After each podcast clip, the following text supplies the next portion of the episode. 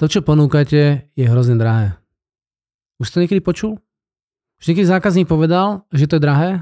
Alebo niekedy pracuješ. Už ti niekedy šéf eh, povedal, že tento mesiac si výplatu nezaslúžiš?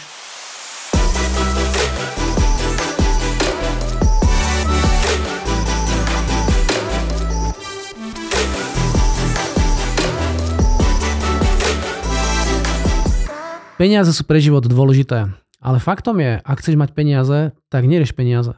Ale nerieš peniaze. Mal som stretnúť teraz s jedným obchodníkom a hovorím, ak sa darí a on hovorí, ja mám problém s peniazmi.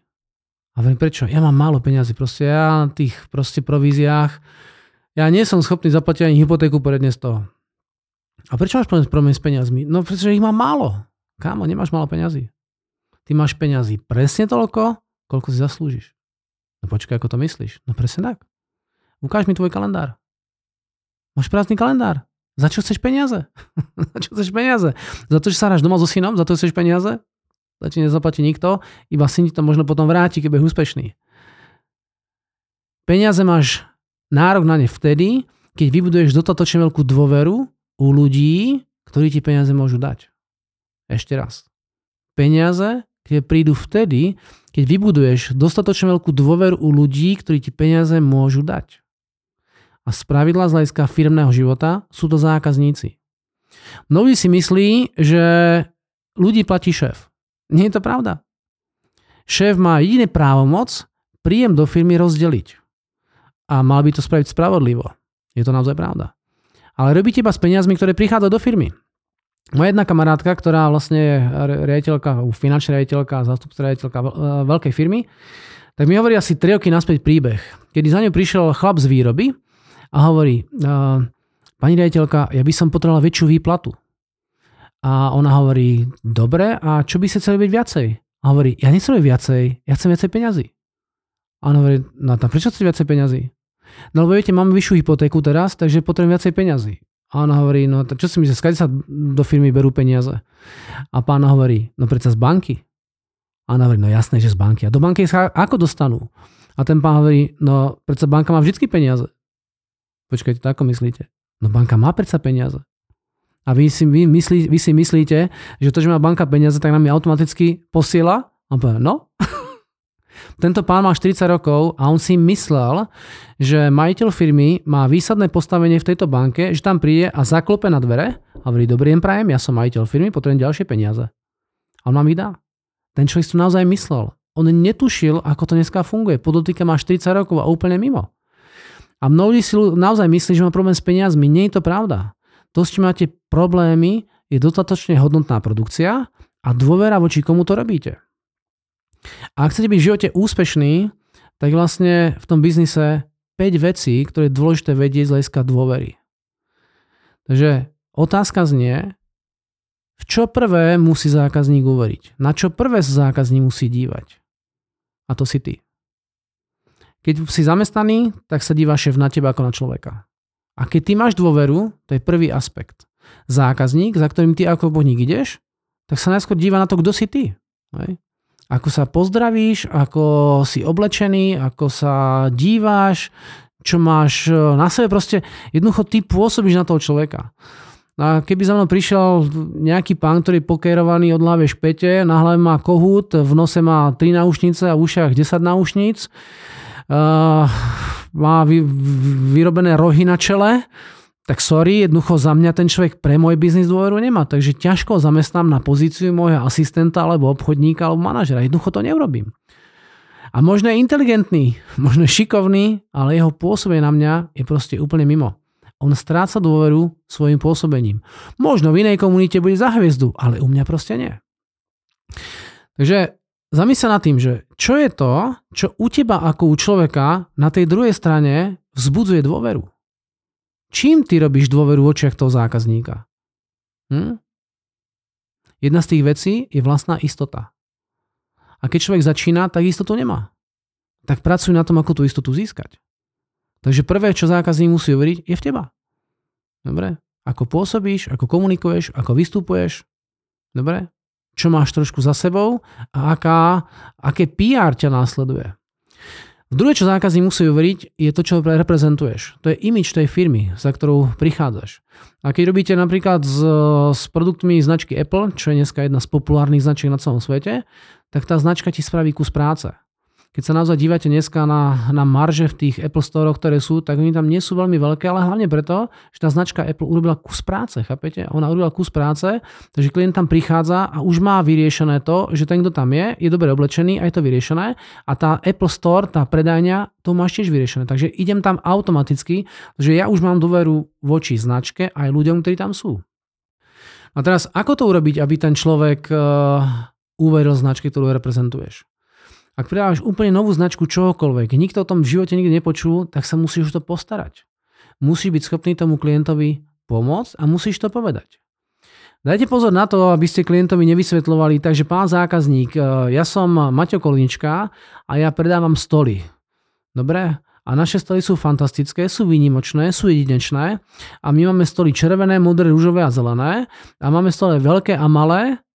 Kamo, ty nezískáš dôveru. Ty človeka tlačíš do toho, aby ti uveril, ale v skutočnosti čím viac tlačíš, tým menej máš dôvery. Dobre, takže je dobré, keď chceš robiť imič tej svojej značky, nehovor o tom, čo ty robíš. A dívaj sa na to, ako to tvojim zákazníkom už existujúcim pomohlo.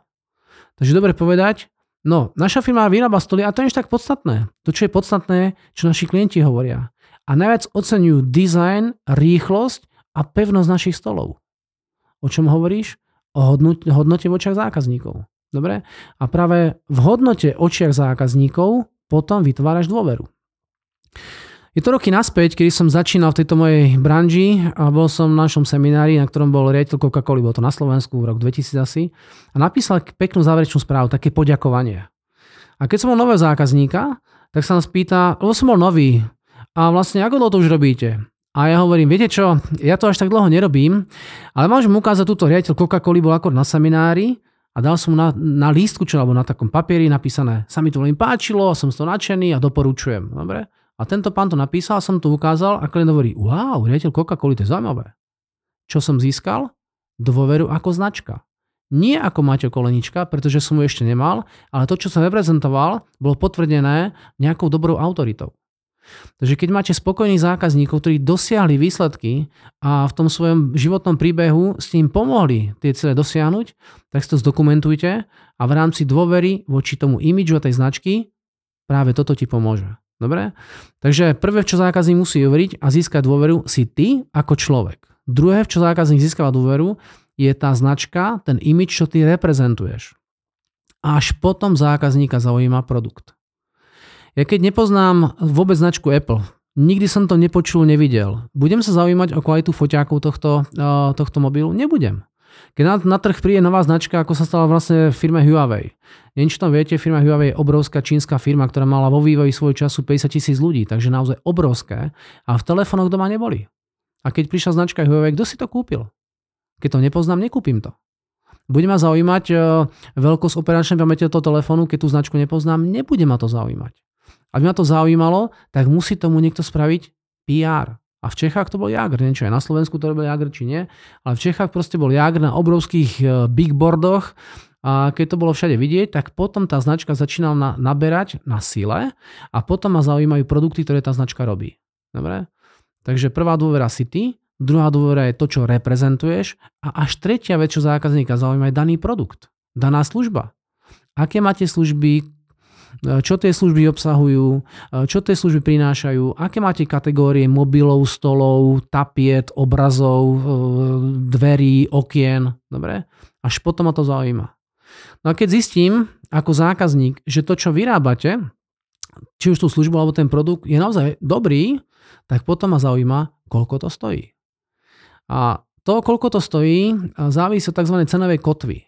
Každý z nás má takú cenovú kotvu, čo si myslí, že má stáť napríklad mobil. Takže keď tento mobil má stáť 20 tisíc korún a stojí 18, tak čo poviem? Wow, to je dobrá cena. Ne? A moja ochota to kúpiť je ďaleko vyššia, pretože moja cena je momentálne pre mňa dôveryhodná. Respektíve tá, ktorú vidím. Ak len ten mobil nebude stáť 20 tisíc, alebo bude stáť 22 tisíc, to na, o niečo navyše od cenovej kotvy, tak čo poviem? Hmm, no, trošku drahšie, a musí mi tam niekto ukázať, kde v tej cene je ten zmysel, kde je tá hodnota.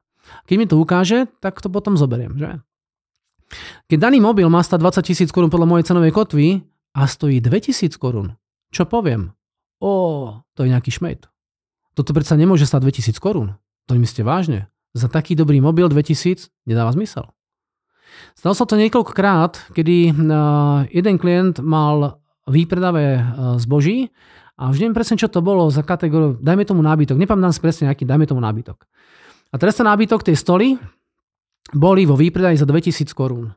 A pre ten trh, pre tých klientov to bolo hrozne lacné a fakt to nikto nekupoval.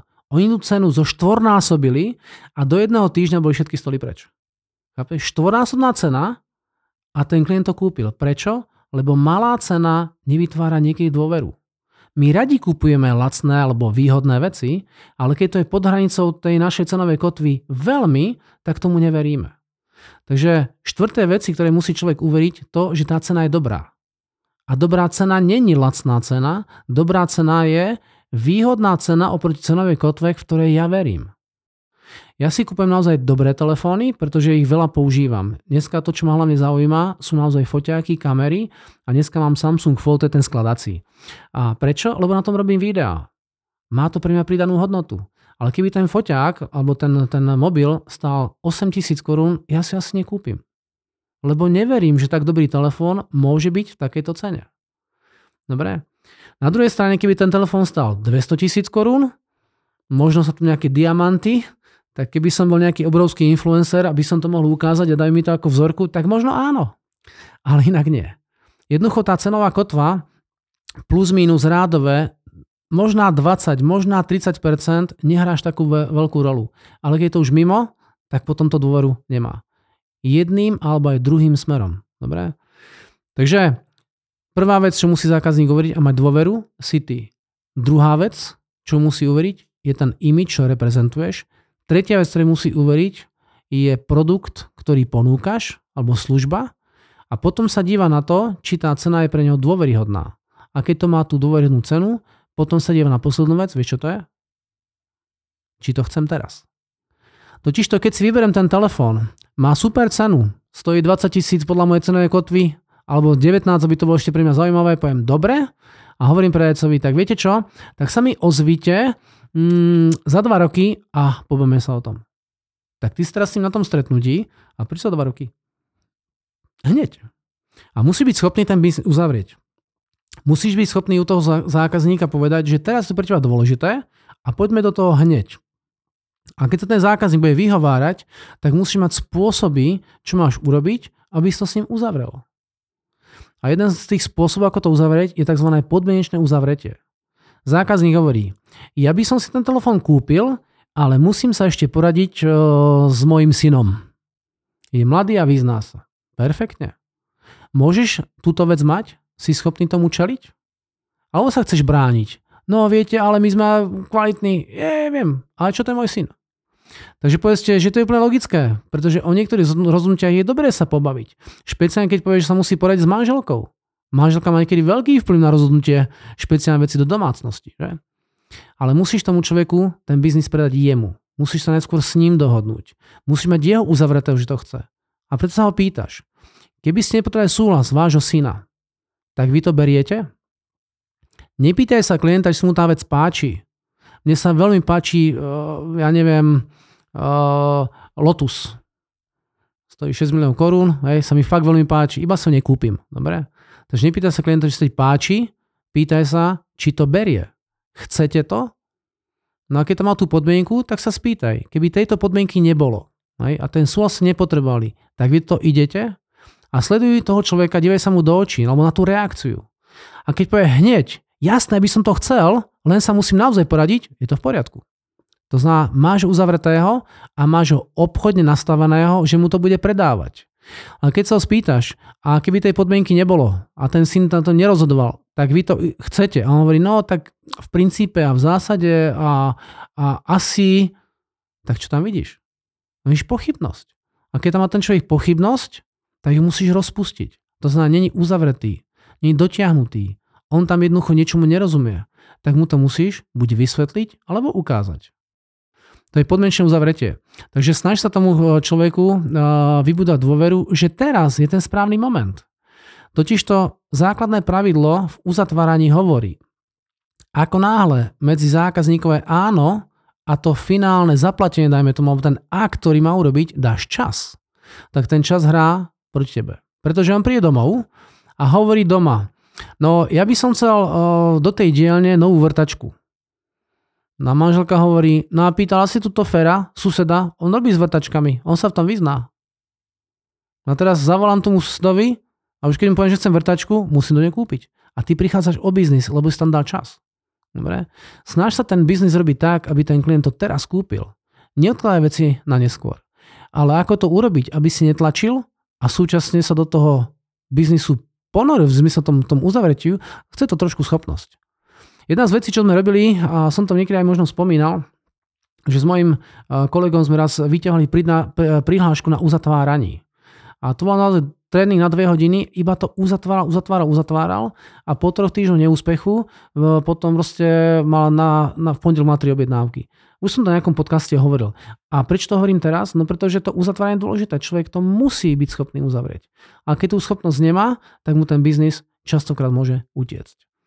Takže nemáš problémy s peniazmi, máš problémy s dôverou v očiach človeka, voči ktorému máš dať nejakú službu.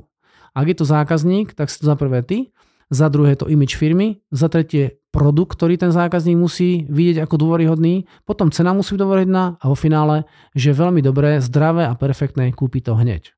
A keď toto vyriešiš, tak získaš dôveru a keď máš dôveru, máš nárok na peniaze.